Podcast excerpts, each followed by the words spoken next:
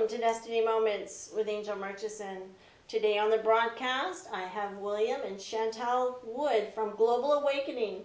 Welcome, guys. Hi. It's great to be here with you. Thanks for inviting us. Well, I've had you on the broadcast before, William, and enjoyed what you had to share.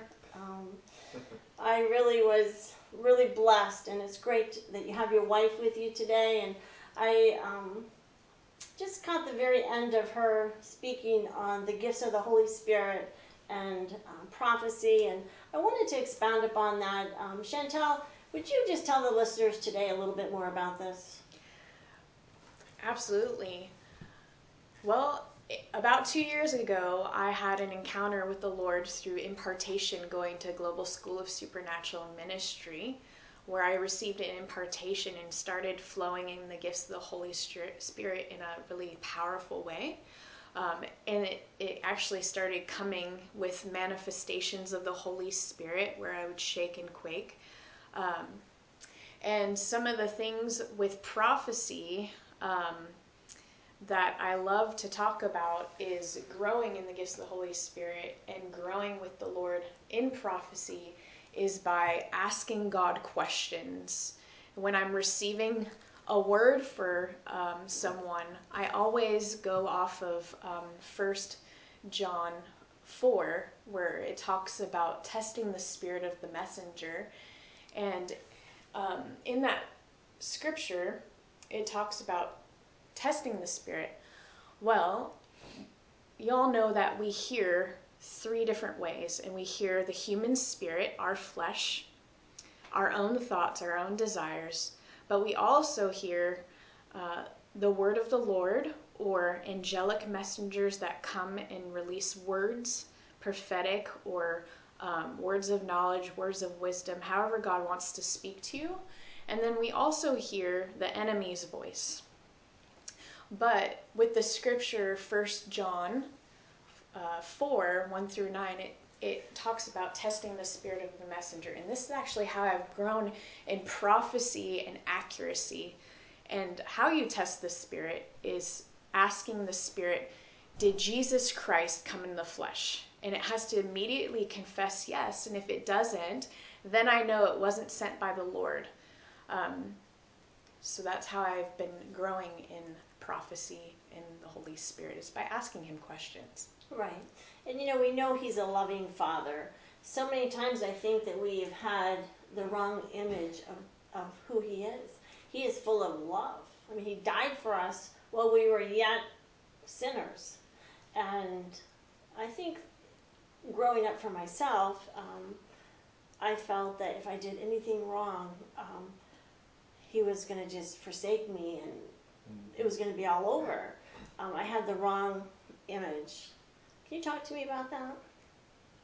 Can you ask me another question about what you're yeah. asking? The love. Can you express um, how did you come to know Jesus and feel that love and be full of His love so that even when you uh, were growing in your gifting and you might have made some errors, that um, you still was there was no condemnation for you.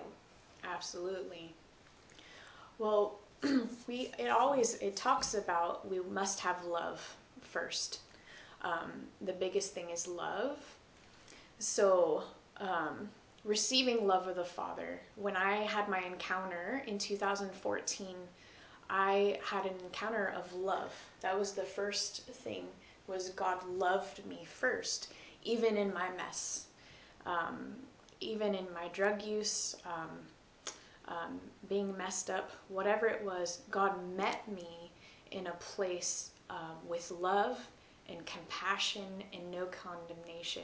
It says in the word, there's no condemnation in Christ Jesus, and He loves us. So, um, yeah, so when growing in prophecy and taking risks is um, with prophecy, you have to take a risk and have faith that you're hearing the Lord. And when you mess up and you are wrong, you take responsibility for being wrong and just apologize and move on. Um, there is no condemnation in growing in Christ and hearing God's voice and releasing um, the heart of the Father. Prophecy is all about uh, giving the word of the Lord and the Father's love and the Father's heart, what He's saying to that person now. Um, and it's hearing God and the love of the Father for that person. So I think that's the main thing is um, when you receive a prophetic word for someone, it's to encourage, uplift, exhort. And sometimes, as you grow in maturity, God will then start giving you correction words or direction words. Um, but when you are giving those correction words and direction words, you want to say it in love because oftentimes it could be a correction of, hey, I, I see the Lord, um, this is where you're going right now, but the Lord wants to take you over here. And sometimes it could be embarrassing for that person because the Lord's revealing it. So you want to pastor and honor what God's saying, but love them in the midst of the correction to set them back on the proper course with God. So having love um, and relaying words to people um, uh, with the Father's heart is the most important, most valuable. We see a lot of drugs in the region that I live, and we know that that's an epidemic. Um, we see um, a lot of youth involved in the occult. They're looking for answers, and unfortunately, um, in the past, I think the churches has um, let them let the youth down in some ways because of religion. Um, now I see that you have tattoos and you Mhm. have your nose pierced and and um, in some places they might be a little shaken up by that. But God looks at the heart, does he not? Absolutely. And it says, um, you know, man looks on the outward appearance, but God, it looks at the heart. Um, can you talk to me a little bit about um, how did you get involved in drugs and how did you get out? Well, that's interesting story. I kind of want to talk about the tattoo stuff first. Okay, all right, Is that okay? that's fine. Um, William, can you talk about what it says in the Word regarding tattoos first?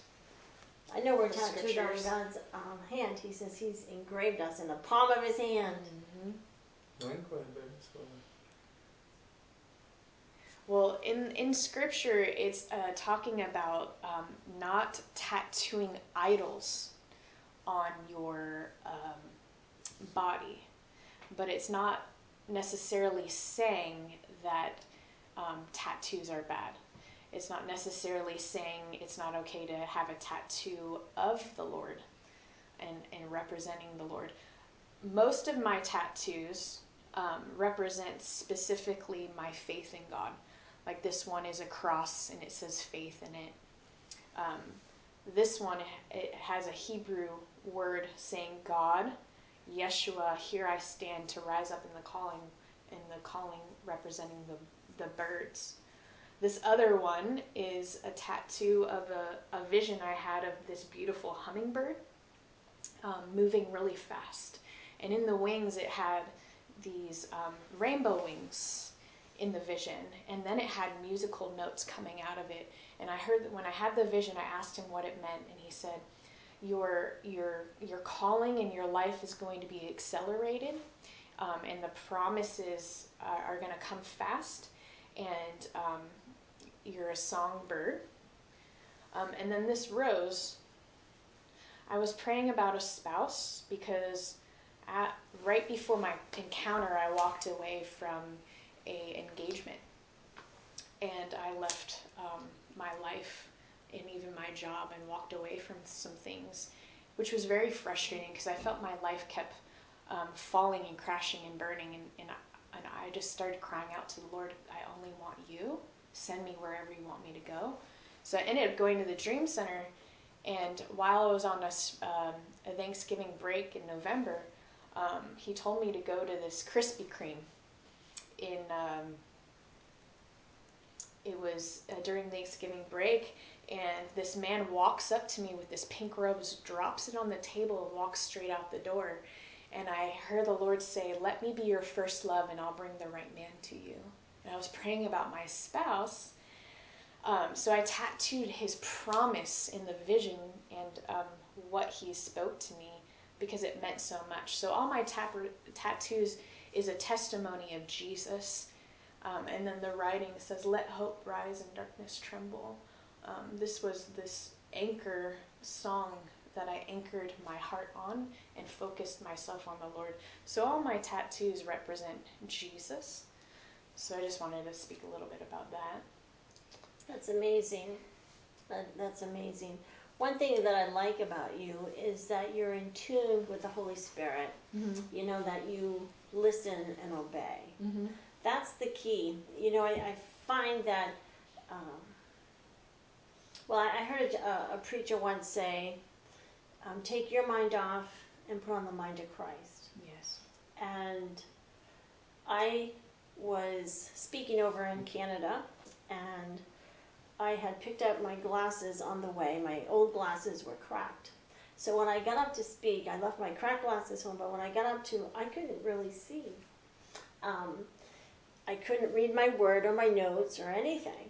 And so I remembered what that pastor said. He said, You take your mind off and set it on the front pew and put on the mind of Christ. So I said, okay, here we go.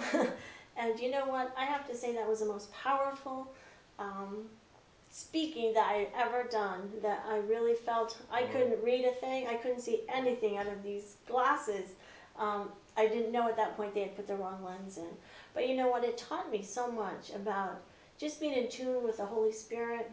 Um, we prepare, we do, um, you know, as we're invited, we prepare and we do our part. But really, it's the working of the Spirit, isn't it? Absolutely. Yeah. Tell me uh, a little bit about the drug use and how you got. How did you get involved in that? Um, that's a whole long journey. Um, but I had um, went into the military because um, home life was really hard. I went into the military and I started operating in the uh, gifts of words of knowledge, and I had no idea that that's what it was. I started feeling pains in my body. Um, I started uh, having anxiety, depression, waves of different emotions. And uh, later on in, in, in life, the Lord told me that you, you didn't actually have fibromyalgia. The world diagnosed me with fibromyalgia when I went into the military, I started um, feeling all these things, and um, it was excruciating. I actually got a medical discharge from the military, and they put me on all sorts of drugs. The drugs made me nutty. The drugs, um, I would wake up and be screaming in pain, um, just all weird side effects.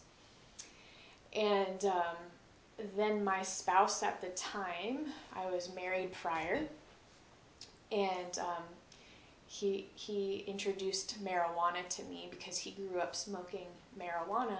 So he's like, this this will help the pain and it also calm me down. so that's how I started on um, marijuana, which then um, I started seeking for other things. Um, you know, and sometimes the world is just looking for love, true a true representation of love, and I really feel like when people start f- going into drugs or alcohol or um, there could even be sexual addiction or whatever, people are really just yearning for the love of God, which we're Mm. designed to have this love encounter with Jesus and um, this communion with Jesus all the time, where He just loves on us and we love on Him. So I believe that the world is just looking for love. Mhm. Um, and that's how people fall into drugs and alcohol. So, that, so then I started um, using marijuana, and it started um, getting out of hand. Um, I ended up falling into leaving my ex-husband and falling into prostitution, um, and then had an encounter in jail um, where these ladies um, were playing this game. And they were had all these scriptures in a basket. And i picked out this scripture. And in this uh, scripture it was saying um, something very specific. Um, it said, "Your innocence will shine like the noonday sun," and it was. And I lit when I read that, I literally started weeping Mm. because God knew me in that moment, and He knew what I needed to hear because I was actually falsely accused of something and in jail um, for um, something that I didn't do, and it was one of the most horrifying moments in my life because I always felt like you know I was a good girl, whatever, even though I was a little bit falling off on the deep end on one side. You know, in the midst of everything, God knew what to speak to me in that moment, and I knew that He was real beyond a shadow of a doubt. And that one word, that one scripture that I picked out of this basket was that one thing that I needed to get me through Mm. this situation. And from that, um, I uh, ended up, um, a long story short, I no longer have um, felonies on my record. My my record is completely wiped, and God did that um, beautifully. And that set me on a path of looking for Jesus and um, trying to find him and understand his ways. Because I knew from that moment that he was real and he was speaking to me. Mhm. And about, it was about, I was 23 at that point. So at 28, five years later, I had a supernatural encounter with him. And um, uh, I stopped using drugs and alcohol. And I just went after him. And I encountered his love. When I encountered the love of Jesus, Mhm. That changed everything. Mm. Amen. Yeah. So you were instantly delivered. I was. Okay, so now you're going to tell me, you gotta catch me up. How did you meet the Mister? Mr. Um, William Wood here, Pastor. That's, that's fun. So, like I shared uh, when I went to the Dream Center in LA, um, uh, the Lord gave me this rose and said, Let me be your first love and I'll bring the right man to you. Well, after Thanksgiving, I was going to the school in LA and they were a little bit scared of me. Um, they weren't publicly operating in prophecy and words of knowledge and all that. So it was unusual that I was. I was just different to them, even though the Bible talks about words of knowledge and prophecy and all that. Um, to walk like Jesus, that's how Jesus walked. He walked in all of that deliverance and all that. Um, so I was like, okay, God, what school can I go to that is actually, um, you know, teaching on these things? What, where can I learn how to um, better walk in this? Because I know this is you. And um, he, I heard him say Dr. Randy Clark has a church in Pennsylvania. Well, that was my own understanding of ministry as church. He was speaking, the Lord was speaking to me in my own language. And when I looked it up, it was a, a network of churches and ministries, and it was a school of supernatural ministry, and I knew that I knew that I was supposed to go there. And as soon as I was obedient, all the money came to go supernaturally. Um, and when I get there, the first person I meet is William. And it was this overwhelming, sweet pocket that we were in. We were introduced, I was literally, we were in a, um, it was called the convent, uh, which is kind of a funny pun because it was this old nuns convent that was turned into a ministry home to house students. And the Lord had actually spoke to William to move into that house to have community. So he was doing his second year in school, and I, I was doing my first year. So we were introduced, and literally we were talking for about 10 minutes, being introduced to each other. And it was just like this aha moment of, um, I don't want to stop talking to this person, and um, immediate connection.